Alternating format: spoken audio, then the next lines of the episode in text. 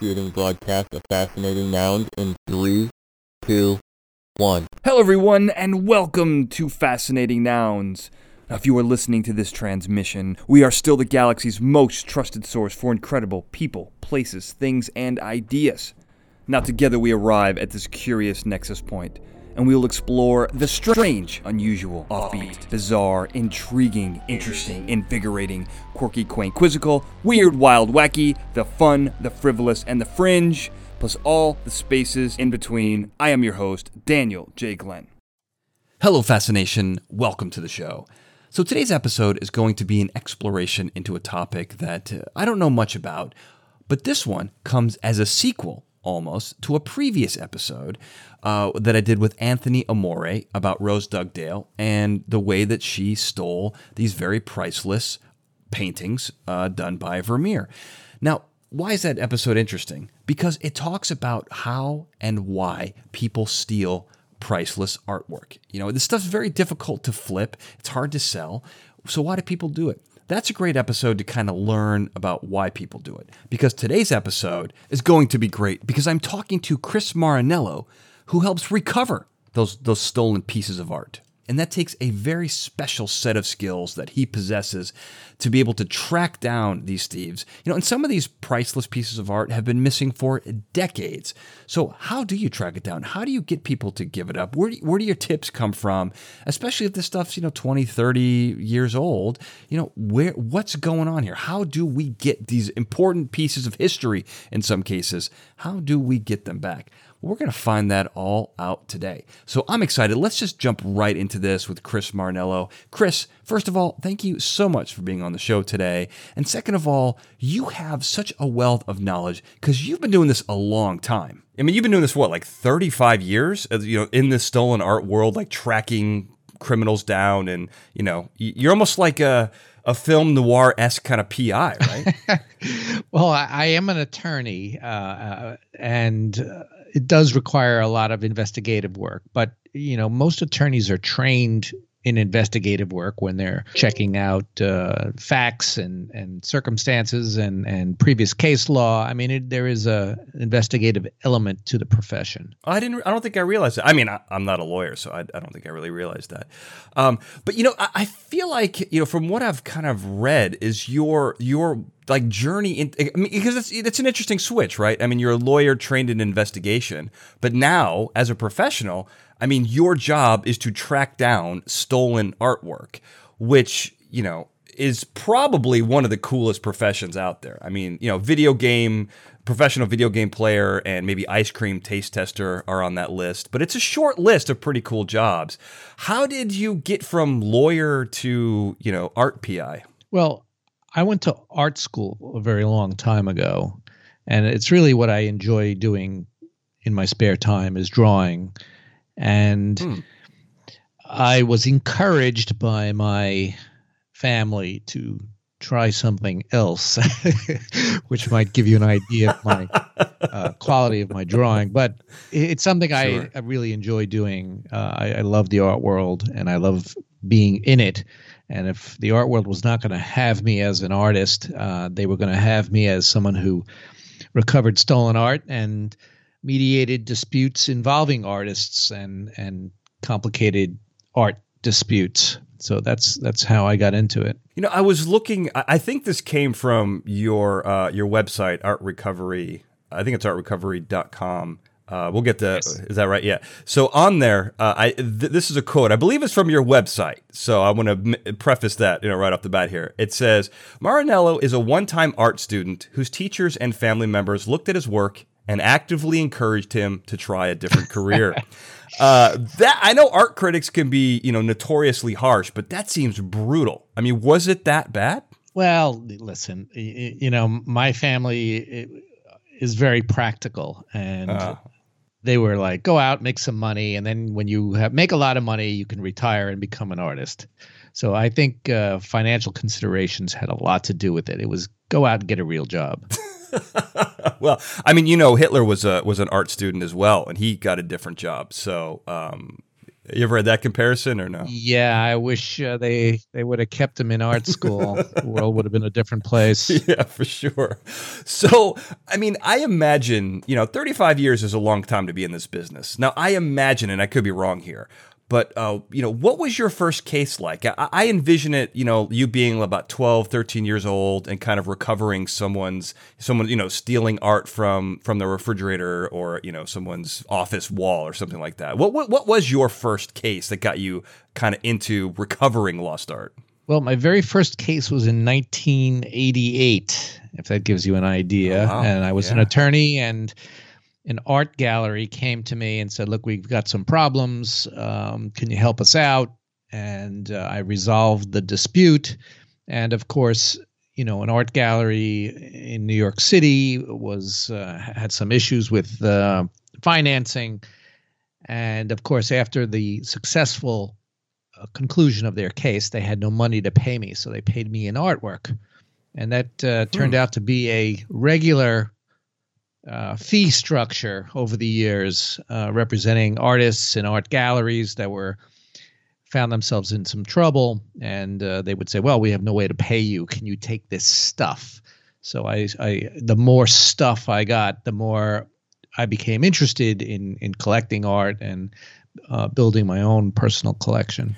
Oh, that's interesting. So people paid. Did, was it pieces of the art you recovered, or was it other art that they had in storage that wasn't? You know, no, it like, was usually uh, artwork. Like, you know, I, I, I do a lot of pro bono work for artists. I mean, right. as a as a as a failed artist, I I feel sorry for artists. They're incredibly sure. talented yeah, people, yeah. Uh-huh. and you know uh, they run into problems all the time and uh, you know they they and they don't always make the best decisions. They consign works of art without uh, written agreements. Yep, they yep. they don't do due diligence on the people they're dealing with, and then you know uh, often their artwork goes missing. They don't get paid, and I will step up and do what I can to to get back their life's work in in some circumstances and they are grateful and appreciative, but they can't pay me. So you know they'll send me a work of art. You know I'm, I am grateful, but um, one cannot live on representing artists alone. Trust me.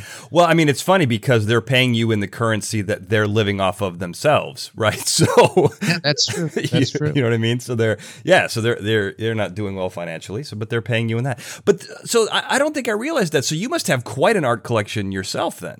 Well, I don't keep everything. I mean, let's face it. I mean, this one artist who was who only did erotica and, and nudes wanted yeah. to pay me in something that I could never hang in my house anywhere, even the bathroom. Uh-huh. So I was like, "Thank you, but don't worry about it. It's okay." Uh, we, you know, I just considered this a freebie and and try not to get into trouble again. Yeah.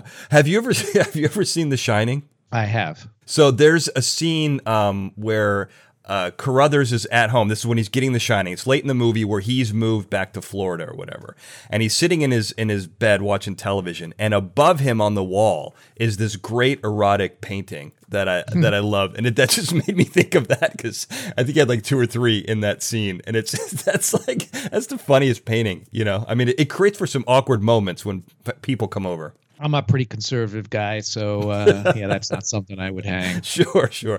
Yeah, you don't seem like you know. He seems like a very different guy than than than you were. Um, not just this, the psychic abilities aside.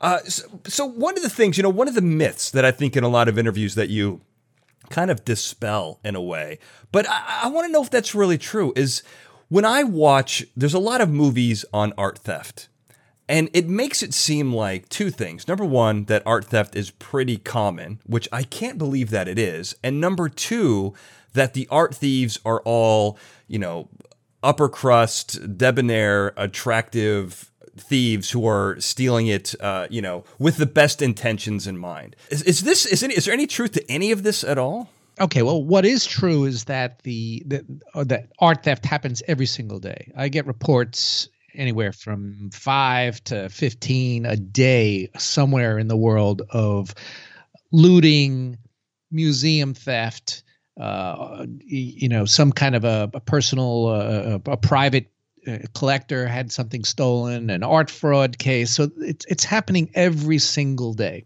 Hmm. And art crime is more than just taking a painting off the wall of someone's house.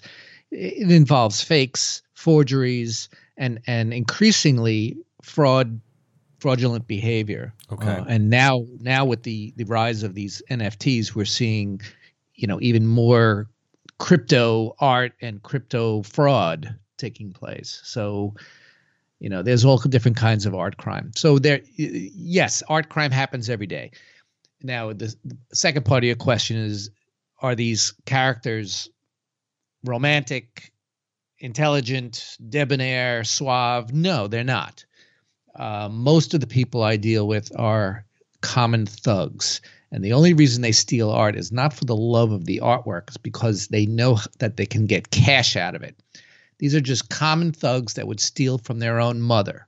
There's nothing romantic about them. There's nothing attractive about them. Um, you know, they they they don't always think about the next step after they commit a crime, and they certainly don't think about what they're doing to the collector or to the museum or to the world when they are committing their crime. It's all about how can they convert what they've just done to fast cash and move on. Well, there has to be some debonair, sexy art criminals. Or do they just not well, get caught? If you happen to know them, let point them in my direction. That's fair. I see nothing but ugly thugs. now, I do, I do sense, you know, uh, a, a, little, a little something in your voice here. Is is your connection to art and your love of the art world? Does that kind of upset you that these people take it and and uh, ruin it? Well, they really don't understand what they're doing. I mean, when they yeah. take something from a church, they think, "Oh, well, you know, let me flip this and and get, you know, 50 bucks for it." They don't realize that that people go into the church and worship. Yeah. And and that the object they've just stolen, I mean, forget about whether it's worth, you know, 50 bucks or or or 500,000 bucks. It's something that helps people with their worship Mm-hmm. And and the criminals don't realize that when they just snap it off the wall and run out of the church. And that's what really makes me mad. You know, they'll and, and they'll take something that has been created, a beautiful sculpture that's that, you know, weighs tons and they'll melt it down for the pure metal value you know, yeah. so that people can no longer appreciate it, and it's just reduced to some scrap metal for them to get a you know a, a, couple of hundred bucks out of. It's it's just it's the second crime after the actual theft. Yeah, no, th- that makes perfect sense to me. I mean, you know, you're talking about pieces of art that have to be handled by professionals. And even then, there's a risk uh, of damage, however slight. But you know, you got some, you know, grubby hand, grubby pawed uh, thug who's just rolling it up and sticking it in you know in their back pocket or whatever as they run out of the the museum. I can understand. I mean, that's that sure. must well, I mean, a lot of the entire process. Uh, you know, the handling of the from the criminal, the recovery process, what happens w- with the artwork uh, that has been uh, missing for all these years. You know, I've had artwork, uh, stolen artwork, returned to me in a in a black plastic garbage bag through the wow. window of a Mercedes. Wow. And then if the police are involved, it's it's the hand, handling of the artwork in the police station itself. Yeah. You know, I, I, I had this one million dollar painting that was being passed around by police officers in in in one state. I will I don't want to name it, uh, but they were passing or the painting around during their Christmas party and saying, "Look, guys, this is worth a million bucks." Oh yeah, yeah. So no, it's nothing's good after artwork is stolen. Well, I think in one interview you called the thieves cultural barbarians, but in some ways, you know, and not not to disparage police officers, but you know, when you don't have the when you're ignorant of the value, the cultural value of something, I mean, they're almost they almost sound just as bad as the thieves because I'm guessing the thieves ran around taking selfies with the with this million dollar painting as well. You know, they're pretty excited to show that off. Yeah, there's um you know it's not just police officers that aren't always trained. It's even even myself. I was handling a 30 million dollar matisse and i was being my, one of my staff yelled at me and said put the gloves on put the gloves on. So you know it it it, it can be anybody. Sure sure sure uh, th- you know, there was this reminds me of you know this conversation reminds me of this. I did an interview with a guy named Anthony Amore, who's the head of security for the Isabel Stewart Gardner Museum, and that was the site. I'm sure as you know, um, and the listeners will as well. But that was the site of the largest art theft in history, which is still you know unsolved. Now Anthony wasn't in charge; he wasn't the head of security then when it was robbed. You know, to be to be fair to him, but he wrote this book on a on a the a female thief named Rose Dugdale, who was unique a because mm-hmm. she was a female, but also because when she she stole Vermeer's, the name of the book is uh, it's Vermeer's in the title, and those are you know require a trained eye to really spot them out and they're they're they're quite valuable. But you know, she doesn't fit this mold that you're talking about because she was robbing them for for political purposes to use as ransom for, you know, the IRA in Ireland or whatever. It's much more mm-hmm. complex. But she does strike me as one of these unique cases where you do have an intelligent art uh, art aficionado who then turns to crime, but does handle everything with the gentle touch of a you know someone who of a connoisseur. Uh, you know, so they do exist. Some of them. Listen, that's that's a rare instance. Sure. In, in from what I've seen, and I, I, uh, listen, I have a great deal of respect for Anthony, and I'm happy that we're plugging his book on my podcast. Sorry. Well, I'm plugging my um, podcast on my podcast, which is even worse. It's great. it's great. Uh, so um, but I have not run into many Rose Dugdales. I, have run into some people who claim, you know, after they get caught, they say, "Oh, I stole this Kandinsky because." Uh, you know, I'm I'm protesting the uh, the current politics in, in Poland. I'm like, well, you well, you don't know anything about the current politics in Poland. You're just a criminal. I mean, they, they you know they try to make an excuse but you know it's it's really then why did you try to sell the thing 50 times to and finally get caught when you tried to sell it to an FBI agent I mean it just doesn't make any sense but there are not that many Rose Dugdales out there all right that's fair um, but you know if we can't if we can't talk about sexy criminals we can talk about you know quote unquote sexy crimes because there are a lot of very interesting high profile crimes that have been committed. You know, the the Scream was stolen and then recovered. You know, several Van Goghs have been stolen and recovered. You know, the Isabel Stewart Gardner theft that's still unsolved. Um, the Dresden Green Vault robberies. You know, those are also pretty famous, which I think you've talked about on a couple of um, shows and the video. I mean, the video of that of that robbery is truly brutal if you're an art fan. Um, have you ever you know, I imagine these high profile cases, you know, cracking those cases has got to be exciting. Are you, do you work on those? Do you think they're solvable? You know, is the Isabel, Isabel Stewart Gardner Museum, are those pieces of art even still around? I mean, these, these have to be the ones that keep you up at night as a, as an art fan. Well, I, I do think the Isabella Stewart Gardner paintings are still out there. I, I um, believe that the possessors are somewhat skittish about accepting the reward, as dramatic as that reward is, $10 million.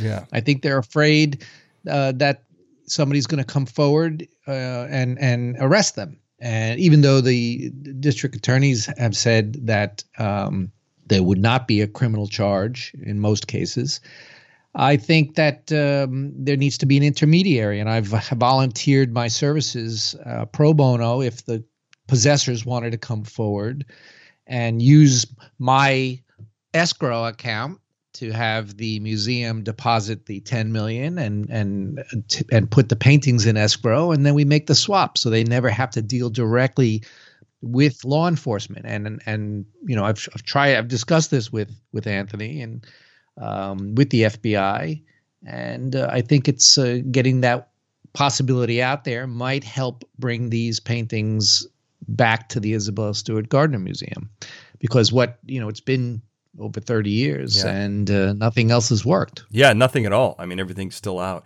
So th- I mean that's an interesting that's an interesting proposal. And it makes me wonder how does that recovery process go?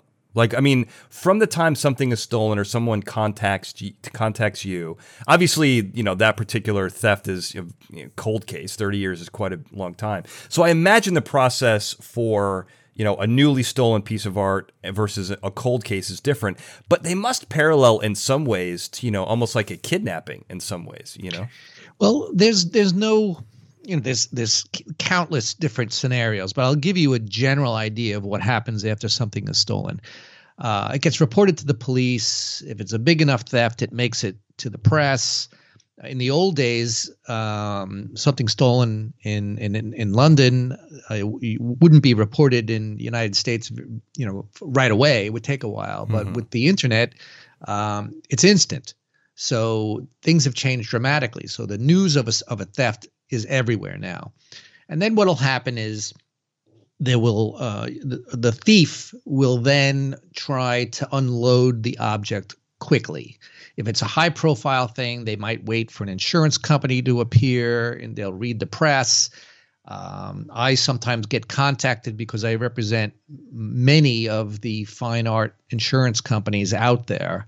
Um, and they want to know if there's a reward or or they actually ransom the, uh, the artwork back. I mean, uh, there's a difference between reward and ransom. Mm-hmm. Your your listeners need to know mm-hmm. that a reward is offered by an insurance company with law enforcement approval for information that leads to the recovery of the artwork, um, but not to the thief. They won't pay any any criminals.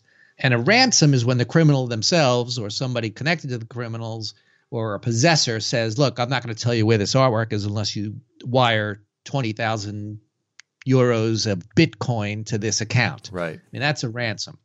So we don't get involved in ransoms. We've never paid a ransom. We won't pay a ransom. Now, rewards, uh, we have paid out uh, where it's legal uh, and where it was authorized by uh, law enforcement uh, and where the conditions were met. So the thief, after they try to unload the artwork, um, they will try to ransom it or or collect some sort of a reward, or they will try to sell it in the marketplace, and they may find that particularly difficult. Um, there's always people out there that will buy something, no questions asked, and that's unfortunate. But the more high profile a work of art is, the hotter it becomes and the harder it becomes to sell. That's when they can't make a sale. The artwork will then trade for years, if not decades, on some sort of a black market where at, a fraction of its true value, where criminals will buy and sell and at a very small fraction of its value or change it exchange it for drugs or weapons uh, or some other criminal will take a chance on it. Um, now artwork surfaces stolen artwork surfaces years later when the criminals you know die or or somebody else steals it from them and and or somebody tries to put it into the marketplace surreptitiously. And we work with a number of databases that would locate that would spot these work, stolen works of art when they're introduced into the marketplace or offered for sale. Uh, or if somebody checks one of these databases whether it's the fbi database interpol uh, there are a number of private databases one that we set up so uh, th- this is how we find stolen works of art more than any other way is when they get placed for sale. That, I mean, that makes a lot of sense. But and I also I was reading that a lot of your information comes from other thieves as well when they kind of turn on each other, either for the reward money or you know maybe the, the, that other thief did something to them. So I mean, there's a lot of interesting ways where you can kind of get tips. And there was right. there was one story where um, you've had to deal with a lot of mafia members as well, uh, um, and you've, you've, had your life threatened over artwork, which seems crazy. It also seems crazy to me that that the mafia would be interested in art, but I imagine that has to happen. Well, I think all criminal organizations and criminals individually are interested in artwork because it's fast cash. Mm. It's they're, they're it's easy to transport. You could put it in a suitcase, move it around uh, you know, it's it's another form of currency when when they need currency. Right. Uh, but you know, it's um, you know, so that that's what thieves will do after something is stolen. The recovery process is entirely something else altogether. That kind of depends on where the object is found, uh, who contacts me. Sometimes victims themselves find their objects and say, "What do I do? I, I found my my mother's artwork being sold on on eBay." Oh wow! Uh, you know, yeah. They don't know what to do. What do they do? Well, I invite them to call me and I'll sort it out for them. But what unfortunately what they often do is is write to the guy on eBay saying you have my stolen artwork, and that's the, the last they hear of them. Right, right, yep, yep, yep you know. Yeah. And if it, if the matter happens to be an open criminal case with a law enforcement agency, that agency needs to be notified, and we always notify the police when we know that the, the case is is a is an open cold case. You know, one of the things I think someone was asking you if whether you, know your job was sexy. I think you've even, been compared to Rene Russo from the Thomas Crown Affair, and, and your response was, I mean, obviously you don't strike me as as Rene Russo, but um, the, the, your response was interesting, and that you said that you really what you do is it's not sexy at all. You basically make a bunch of phone calls, do research, and argue with people all day. Like that's essentially. yeah, I, I, do spend a lot of time arguing and negotiating. right. The first step is to prove that something is stolen. So. You know, you have to dig up the pol- the police report. You have to, pr- and then they say, "Well, how do we know that this is the same painting?" So then we have to deal with you know the the the actual painting itself the artwork itself and show exact that why it's exactly the same watch or the same car or the same painting mm. then we also have to deal with the provenance well well you know it, it, this could be another version well then we look at the provenance of the stolen artwork and the provenance of the one that they have mm-hmm. where they both you know, exhibited in, in Vienna in 1951. Uh, you know, were they both in the hands of this one particular collector? And and this way we create a match. We say, look, unequivocally, this is the same work of art. It was stolen. It has now been found. You're in possession of it. That's when the negotiation starts. Well, then they say, "Well, I bought it in good faith. Uh, it was, you know, uh, under the laws of my jurisdiction." And that's when I have to put my legal hat back on because the laws of the US and the UK are different from those in France right. and Switzerland and Germany. Mm-hmm. So, uh, you know, I have to sort out the laws of different jurisdictions, different uh, places of purchase, different places of sale, and, and different places of theft. So it, it can get extremely complicated. And the more valuable a work of art is, the more lawyers come out of the woodwork. I, I settled a case over a 36 million pound, that's almost 50 million dollar Degas. There were six sets of lawyers involved. Wow. And I had to sort it all out. Everyone had their own interest in it. One billionaire wanted to buy it from another billionaire, and there was a Nazi looted art claim connected to it, and it was just a mess. And it took months months of, of, of negotiation and deal making to make everybody reasonably happy. I like that. Reasonably happy. It's about as close as you can get. I guess that is a that's success. It, that's it. So that is, there's a lot of negotiating going on here. Yeah. It's very rare that I approach a dealer uh, and say, look, that work of art that you have on the wall is stolen. And they hand it back to me and say, oh, I want nothing to do with stolen art. And it's again, the case is over. Right, uh, right. That has happened before by some very reputable dealers that I have dealt with over the years, but it's it's it's not typical. You mentioned the you know a Nazi looting claim. That that's kind of an interesting aspect of your work because I don't want to I don't I don't want to put words eh, you know into your story here, but it seems like you kind of specialize in that or at least deal with it a lot. And this seems like a very tricky topic for a lot of different reasons, not the least of which is, as you mentioned, you're an international company dealing with laws that are different in every country in the world, include you know even in Europe, all the the countries there are all very different. Uh, that has to be very tricky to navigate as you you know kind of investigate some of these Nazi looting claims. Um, how often? I mean, are there? I think I was reading, you know, one article about how there's like these caches of Nazi, you know, looted art that show up. How do you, when you stumble across something like that, how does that all get figured out? Well, the first step is you have to have brilliant art historians working with you and provenance researchers and i mm. do have some that are just incredible and and w- why i say that is because they help build the case. Mm-hmm. They show that a painting belonged to a certain family that was murdered during the Holocaust and and where it was before the war and where it was during the war and and and and what happened immediately after and they they are able to put together the claim for me to show why this painting belongs to somebody else. Mm-hmm. I then can approach the museum or the collector that has it and say, look, without a doubt this painting was looted from this family before they were murdered. The next question is, you know, I then get approached by a lawyer for a museum or a collector saying, "Well, okay, we we agree it was looted, but we bought it in good faith under the law of our country, Norway or whatever it might be, and we intend to keep it."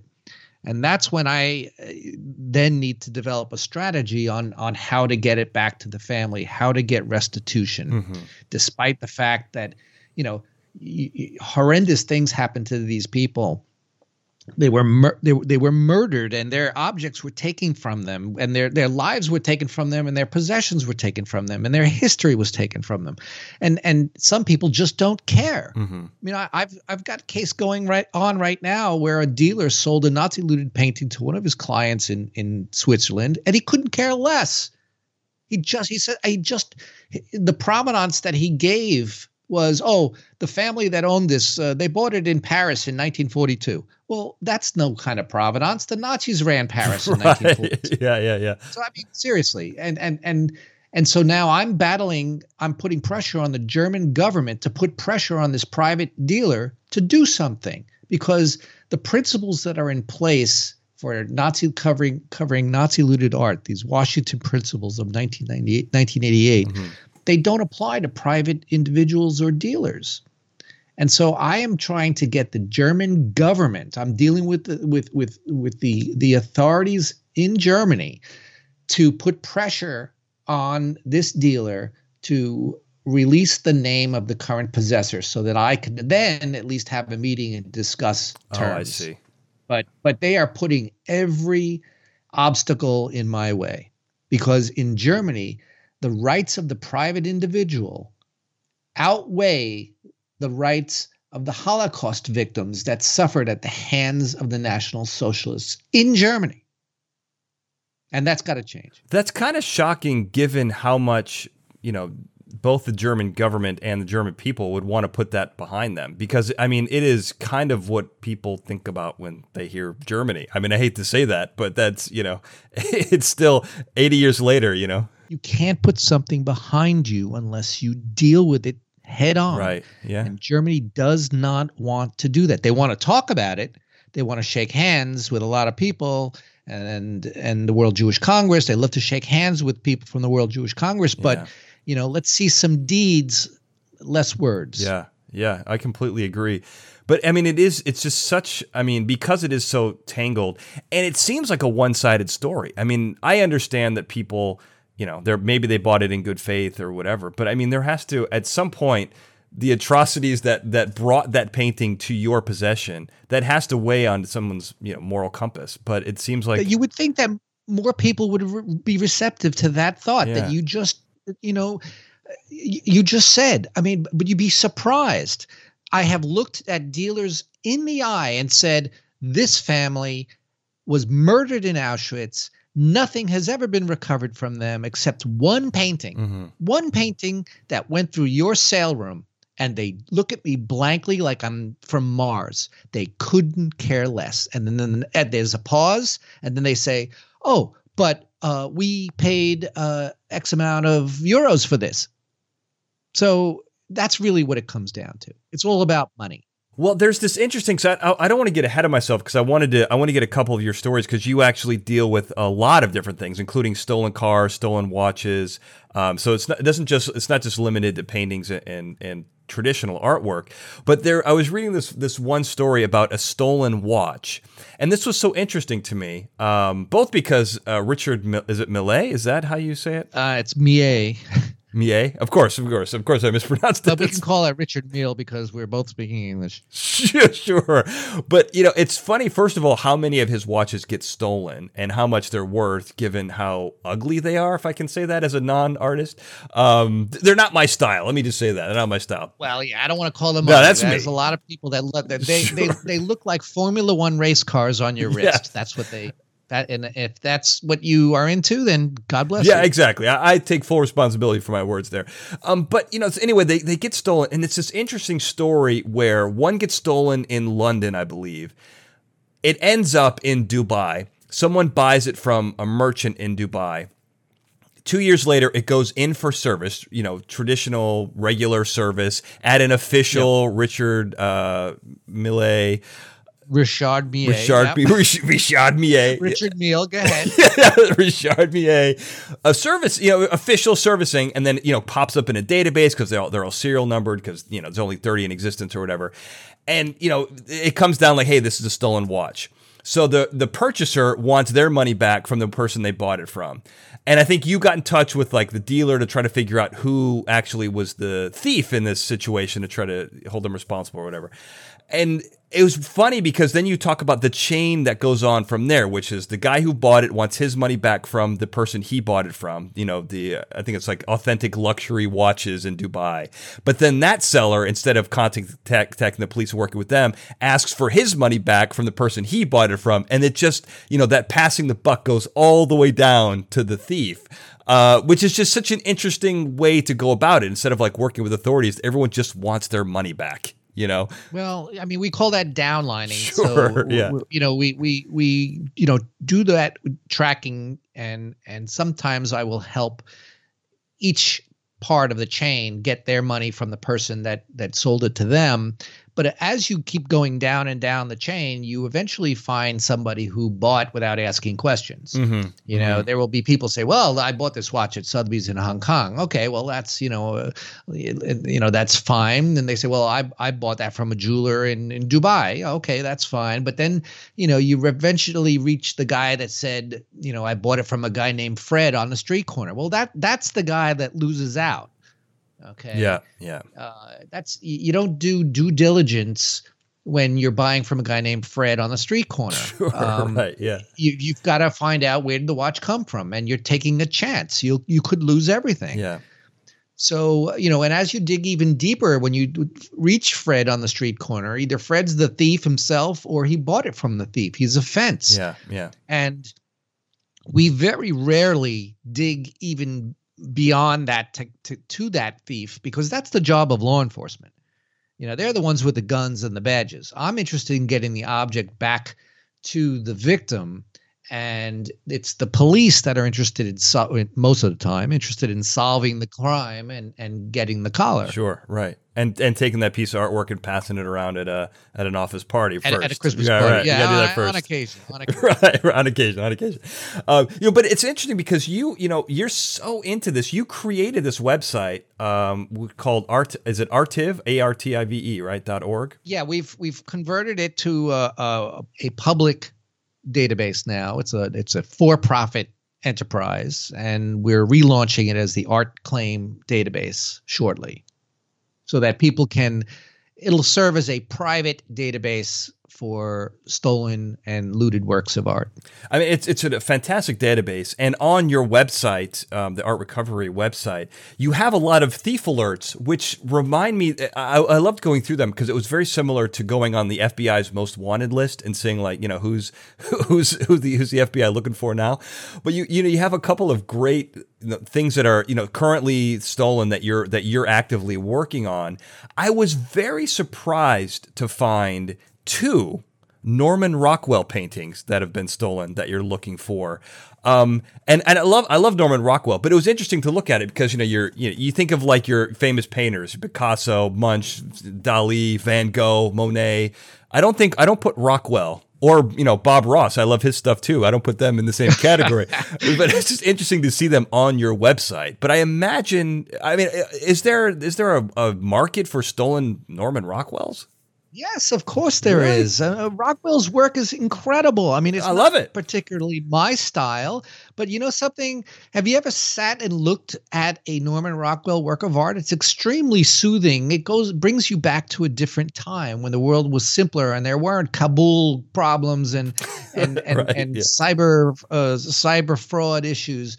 So it, they're very nice paintings. Um, and but I will recover anything as long as it means something to somebody and is uniquely identifiable. It doesn't have to be a, a, a, you know a fifty million dollar painting.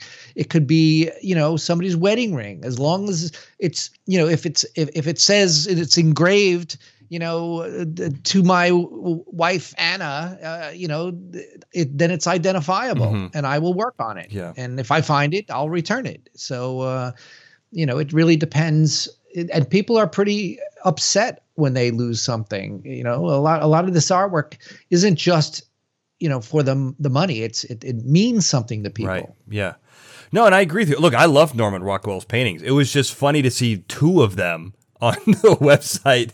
Well, yeah. you know, when I, I, do a lot of work for insurance companies, right, and right. when something is of, you know, a particular client says we've got to have these back, uh, please put out a theft alert. You know, I will do that, and uh, and we often we get tips uh, for everything from Norman Rockwell's to uh, you know the James Bond car and all other watches, and sometimes they they turn they pan out, and sometimes they don't. Yeah, I mean, I guess that's true. I, I, love that you brought up the James Bond car because I wanted to go to stolen cars next because this was something you have a couple of them on your on your thief alert, uh, theft alert on your uh, on your website as well. But the the James Bond car, this is a really interesting story. There's actually an entire podcast dedicated. I think it's called the Great James Bond Car Robbery. Uh, I mean, I, I, first of all, I love antique cars. Uh, I'm here in Los Angeles where there's the Nethercutt Museum. I'm walking distance from the Petersen Auto Museum, and these aren't. I mean mean, these are world class auto museums. There's a Duesenberg at the Nethercutt, which is the most beautiful piece of machinery I have ever seen. Uh, so these are obviously this is big business. They are works of art, and you recover them as well, which must be very tricky. But this, we're talking about the Aston Martin from Goldfinger. Uh, this was owned by a private collector in Florida. It was it, it has such a great story um, because it basically it was it was in a hangar. Someone came in the middle of the night. They were able to not only steal it but fly it out of the airport undetected, and then it just kind of went into the wind. How did you get involved with this case? Because you've kind of you're quoted as calling this your white whale. Well, I mean, you're you're right. To the Spyscape has recently uh, done a fantastic uh, series uh, narrated uh, by Elizabeth Hurley. Um, Hurley and this is one of my uh, clients, the insurance company that paid out on the theft in 1997. And they've asked me to try to locate the car. And we agreed to do the podcast, which was my first podcast. This is maybe my third, but uh, or second, I don't know. But um, you're doing great, by the way, Christopher. You're doing great. Well, thank you. I, it, it um, it's something that I wanted to do to get the word out that I was getting closer. I had a few months ago, I, I got a very good tip from someone who claimed to have seen the car. Uh-huh. Now, I, I get tips all the time because there's many, many silver Aston Martin DB5s out there in the world. Mm. But there's only one with the plate DP2161. And this particular individual called me and he said, I, I seen the car, I know the car, and he described something that only someone who had seen this car would know, which was particularly intriguing. And so we said, all right, let's cooperate with this podcast company, Spy Spyscape. They're going to do a great job and and get the word out there, and maybe I can reach the collector that has it before I have to contact them directly because we, we know we, we've got a good sense of who the collector is and and and high net worth individual particularly important um, you know, and we want them to send their handlers to me and arrange a meeting, and we could resolve this amicably and discreetly. You Sounds know, so clandestine. well, listen, cloak and dagger, man. It is spy. You're a spy. You are. High net worth individuals don't like publicity. Sure. Publicity is bad for business. It's bad for everything, and and it's bad in the art world. So, you know, a lot of my colleagues who who love to bring lawsuits over these these types of cases, this is not what my clients want. They want because lawsuits are public. And you, you, you know you could find out who's litigious and who's not. You know who's involved in a in a stolen art case and who's not. You know this way i meet in a room in an office i hammer out a deal and no one ever hears about it well, it's an interesting story because with that particular car, and, and what a lot of people, you know, what, what was new information for me, let's say, is when an insurance company pays out for a particular item that's insured, like let's say this Aston Martin DB5, the so the the owner who the guy who bought it, he no longer technically owns it. Uh, he's been paid out uh, whatever six million dollars, whatever it was back in the '90s, late '97 or whatever. And now the insurance company is technically the owner of that car, and so they have, you know, obviously a vested interest in getting it back. But my question is, if you're let's let's say you happen to recover this DB Martin, this uh, this Aston Martin um, DB5, who and let's say the original owner wants it back, which would make sense How how does how is that arranged? Well, I mean, I do this all the time. Uh, a lot of the artwork I recover is insured, and it is owned by the insurance company when the item is recovered. And some of the better fine art insurance companies will offer the works of art back to their clients, back to their victims, mm-hmm. and say, look, you know, this was stolen from you 20 years ago. Uh, Marinello recovered it. We're offering it back to you, and you just need to pay us back what we paid you 20 years ago. You know, it really depends on what the wording of the policy. Sometimes it's a straight out pay us back what we paid you. Sometimes it includes uh, the costs. Uh, sometimes it, it's it's at fair market sure, value. Right, yeah, yeah. And a lot of times I get people that say, well, you know, thank you, but I've already replaced that watch. I've already replaced the artwork. I don't want it back. I'm happy. I'm happy with the insurance proceeds that I got. You know, it's it's, it's you know they, they they don't always want the artwork back, and then I end up having to sell it, consign it for sale to various galleries or dealers or auction houses that I work with around the world. However, with the, in the car world, it's very strange. Car collectors are so incredibly passionate about their vehicles they very rarely let the insurance company take over. Right. They want that car back because they, they may have spent their entire life looking for that color that model right. that engine yep. that you know and and that's why you see so many of those cars on on my website because the owners call me and say please put out a theft alert.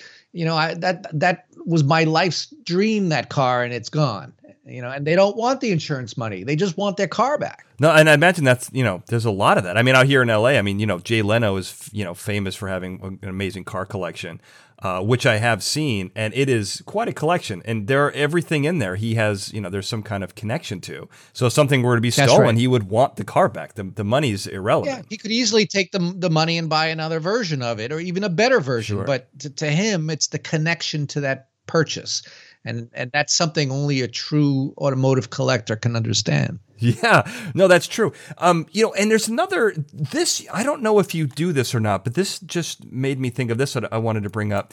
There's i think it was december of 2020 here in los angeles.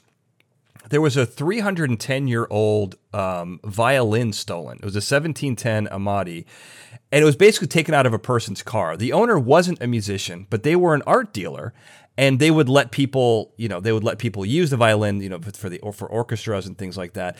It's, I mean, quite an impressive violin to say the least, and absolutely a piece of art. Have you ever dealt with anything like that? I mean, or is that kind of? I imagine that's got to be in your wheelhouse somewhere. It, that particular case is. Oh no! So kidding. I can't get into too many, many details about it, but um, I can say that I've recovered uh, stolen musical instruments before. Uh-huh it's it's it's very strange because most of the instruments are lost because the the musicians are a bit scatterbrained and leave them in taxi cabs or on trains. I mean, these are this is their life's work, and it's an extension of their arms and legs and hands and feet, and and somehow they just let them go. Uh-huh. You know, maybe they're thinking about their performance, or you know, they have a you know just a different artistic mentality that they're so wound up in what they're going to do that they forget their instrument um, you know, this, it's very rare that you have a, a break in and they grabbed the violin. You know, it's usually, oh, we left it on the seat of the taxi cab and now it's showing up in Holland at an auction house. You know, so, uh, but I have worked on those cases and they're just like anything else, just like another fine work of art. So, uh, so with this particular case, one from December 2020, can you give anything that you, that you're working on or is it, is it pretty hush hush? No, no, I, I, I, I can't. Nothing, huh? So, so I'm get I'm giving you nothing on that. are you are you you're knocking down the door on this guy? I hope because this is a it's a pretty fantastic violin. Out here in LA, you must have done a lot of work. Is there any case that really kind of sticks out as as uh, memorable out here on the West Coast? Well, one of my favorite LA based cases was um, a, about twenty million dollars worth of artwork was taken from a family in Beverly Hills. Wow! And I was this was in 2008, and I was um, interviewed by one of the newspapers at the time about the theft, and then in uh, years later, I got a phone call from a guy named Darko from the Balkans. Whoa! I, I, I thought he was kidding me. Yeah. I thought he was kidding me, but he but that was his name, and and he said he knew where these artworks were, and he sent photos which matched the photos that we had on our database. This guy knew where the objects were, and we set up a, a sting operation with the LAPD, and um, instead of uh, being um, Don, the insurance guy, the we we set up Don, the LAPD officer, and that officer took over the role that I had originally set up, and and worked with Darko to recover the artwork, twenty million dollars worth of, uh, of of Warhols and other paintings, and um, Darko turned out to be. Um, eligible for the reward, which was considerable because he was not the thief. The, the LAPD was able to make the arrest with the assistance of the FBI. And um, almost Right. everybody was happy. The LAPD had a press conference and said that uh, they recovered all this artwork thanks to an overseas tip. No mention of, of our work, of my work. But, uh, and Darko from the. Balkans got uh, got got paid. Oh, yeah, he got paid out very well. That's right. That's a gr- that's a great story. So I'm working on a five billion dollar watch right now that was stolen from Athens, Greece, and and is being offered for sale on Instagram. Whoa! Really? Yeah. Yeah. wow. I mean, that's so bizarre. I mean, it, it's really like from the penthouse to the outhouse, right? I mean, normally you would go go down Rodeo Drive here in Los Angeles, buy a high end watch. You know, walk around town, whatever. It gets stolen and it ends up on Instagram, which is s- social media, right? I mean, you know, Yeah. it's just such a strange turn of events, you know? Right, but the the thief doesn't have the original papers, so they can't sell the watch for its true value. Mm-hmm. They, they they have to deal in these in the margins, and someone will always take a chance on it. But we encourage people don't buy rare watches, don't buy fine automobiles, don't buy fine art from anybody you don't know, and and that doesn't give you a full provenance. You have to do due diligence before you buy anything today. Anything. We do it. We buy a washing machine, right? Right. You, you do it when you buy a toaster. You want to find out the best reviews on your toaster. But why will people buy things like art and and million dollar watches without doing any due diligence at all? It's crazy. right. Yeah. I want to close with a couple of fun stories that um, that I, I really enjoyed. Uh, the first one is about a watch, and I want to get a couple of details on this because this seemed, you know, like something out of the North Pole. Um, there was it's a story where it's a it's a another Richard Millier. I'm, I hope I'm getting that right. Number eleven. Now this was stolen when a guy's uh, uh, the the owner his basement flooded and I think it was in a safe and he pulled it out of the safe because he didn't want it to get ruined. He put it on his patio to dry, and then he comes back out and it's gone. Uh, I believe you got involved. Ends up all over the world, and somehow a reindeer gets blamed for stealing this watch. I'm sure that that's an oversimplification. What actually happened in this story? Well, the police report and the insurance report actually had the language that you just said. There was a the man had a a, a, a flood in his basement, put his watch and some other uh, jewelry outside to dry, and then it was gone.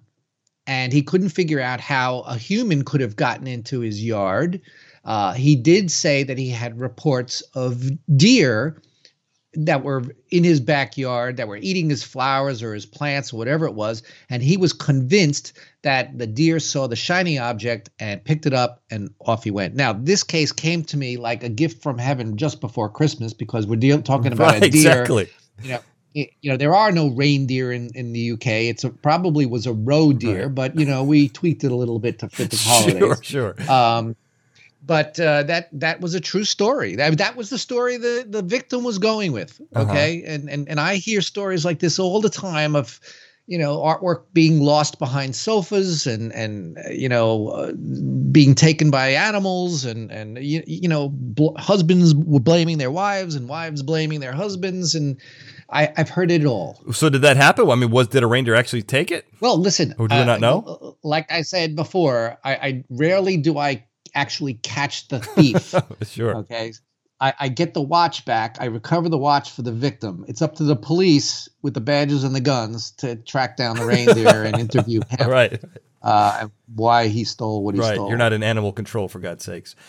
That's um, it. All right, so th- this last one, this is this is a great story. I'm going to let you tell this from the beginning to end, but I'm going to give you a little reminder here. So this, I believe, is the first time you were trying to negotiate a hundred million dollar Picasso from a former art thief.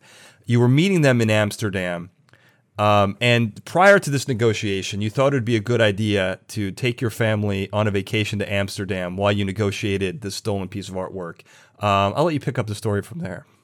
Oh God, that was a disaster. Um, yeah, I uh, I was going to Amsterdam to meet this art thief who was eighty something years old, and he had information on a, very expensive Picasso, well over a hundred million, and I told him. He asked me what hotel are you staying in, and uh, I told him. And um, but I took my family there because I think it was around uh, Thanksgiving, and uh, we were going to have Thanksgiving in in Amsterdam, which is hard enough finding a place to right, serve uh, sure. traditional American Thanksgiving. But we Okay. but we found we found one, and it was amazing.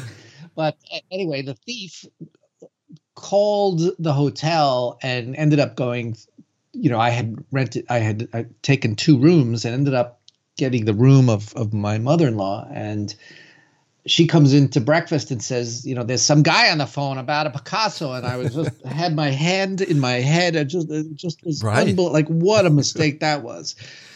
Um, so I, I immediately said, don't worry about it. I got it. I grabbed the phone, arranged the meeting and, and swore I would never do that again. So, Oh, you're lucky it wasn't like you know the head of the mafia or something like that you were arranging. Well, listen, I felt reasonably comfortable with this Sure. grandfatherly type art thief, um, Yeah.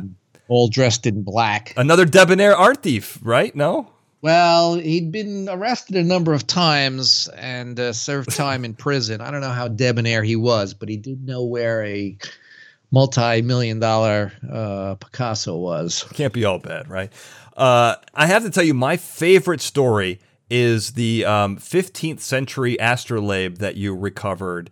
Uh, this is a great story. I'm going to try to find a picture and put it up, but this is, you know, an antique um, stargazing piece of equipment from the 15th century. Uh, this was pretty cool. The story's a little gruesome, um, but uh, but this was a pretty cool. This has to be.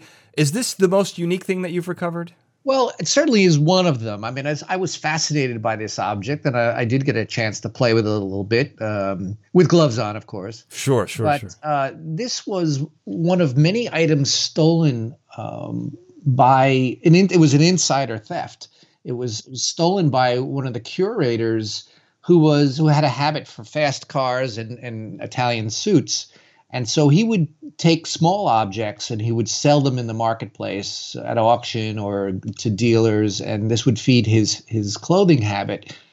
And um, eventually, they they caught him in the act of stealing from different libraries and museums around Sweden, and he fled to his apartment and tried to commit suicide by slitting his wrists.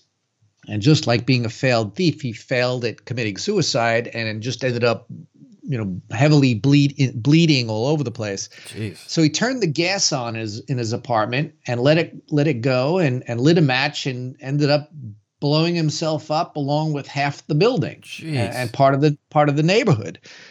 So that was the end of him. But the objects that he stole over the years are still finding their way into the marketplace, and this astrolabe was one of them. And it ended up in the hands of an Italian collector who uh, immediately lawyered up, and and you know, but he happened to be very respectful. And when we showed him the provenance and showed him that it was stolen from the museum, he was extremely cooperative, Sure, sure. despite the you know the usual how could it be the same one and and you know i bought it in good faith but eventually I, you know i twisted his arm and he agreed to give it back unconditionally to the museum so um, you know it was it was really was fascinating and and the museum itself is fascinating called Skokloster Castle outside of stockholm I encourage anybody to visit that, oh, that wow. castle. It really was fascinating, and I was able to get a private tour uh, as a uh, as a as a gift for my pro bono efforts. Sure. And if you go and visit the museum, you can check out this 15th century astrolabe that you had a hand in recovering. Uh, it's a pretty cool little little thing there. So let's say you you know you've got some people who have got some stolen artwork that they're sitting on, but they want to do the right thing. Uh, what can they do? Can they where can they find your database to upload it? How can they get in touch with you to make sure this gets back to to the, their rightful owners? The best way to contact me is artrecovery.com, chris at artrecovery.com. I will handle all tips discreetly and confidentially. You know, I get people all the time, you know, that come to me and say, look, my, my grandfather brought this back from the war, or I bought this and I think it's stolen. Now, there's a lot of you know, spirited people out there that don't have stolen art that contact me with crazy stories trying to blame family members. But um, you know, you never know if we we get a good tip here and there, and we will we will assist artists and, and religious organizations at no at no cost. And uh, but you know we we do represent a number of insurance companies, and they people who have a theft should report the theft to their police, report it to their insurance company, and then they should contact us. And do you do social media at all? If people want to, you know, if they want to fence a, a, a watch or anything? Yeah, we uh, are active on Twitter at Art Recovery, and we we put in uh, daily reports of art thefts that have happened around the world, of rewards that are being offered, of of our own recoveries, and the stories right on uh, Twitter on at Art Recovery. We're also on Instagram, but uh, Twitter is where we uh, release most of the information that we have. Well, this has been an absolutely enlightening conversation. Uh, I, I, love what you do. You say it's not sexy, but I think I think it, it is kind of. This is a pretty sexy job. Not a lot of people doing it, and definitely not a lot of people doing it um, with the proficiency that you have. And the art world thanks you. I thank you for all your hard work, and I also want to thank you for being on the show today. Well, thank you. It's been just like having a beer with a friend in a bar. Perfect. I've done my job. You've done yours. Uh, and I want to thank everyone for listening. Have a good night. Fascinating Nouns is a Glencoe production and is hosted and produced by me, Daniel J. Glenn. The show producer for this episode was Sarah Brandt. The Fascinating Nouns introduction was produced by Daniel J. Glenn and E.A. Barrientos, with music and sound design written and performed by E.A. Barrientos. Now, if you like this show, you've got to subscribe because you don't want to miss an episode. Well, how do you do that? Well, we're on all the major podcasting platforms, easy to find. But let's say you're not a part of those platforms. What do I do? Don't worry, I got you covered. FascinatingNouns.com is where you want to go. You can find links to every major podcasting platform right there on the webpage. Plus, we've got the show's archive. You don't have to go anywhere. You can find them organized by guest or chronologically by episode number. But that's not all. Scroll to the bottom and you can find links to our show's Twitter, Facebook, Instagram, Pinterest, and YouTube pages, all right there. FascinatingNouns.com. Plus, if for your favorite guest, we got news stories, updates, and links to where they are, how you can get in touch with them and follow them. Uh, it's right there. Everything's right there. I make it so easy for you. Once again, that's fascinatingnouns.com. And if you like this show, you're going to like everything that I do. Go to danieljglenn.com to find out more. Thank you for listening. End of transmission.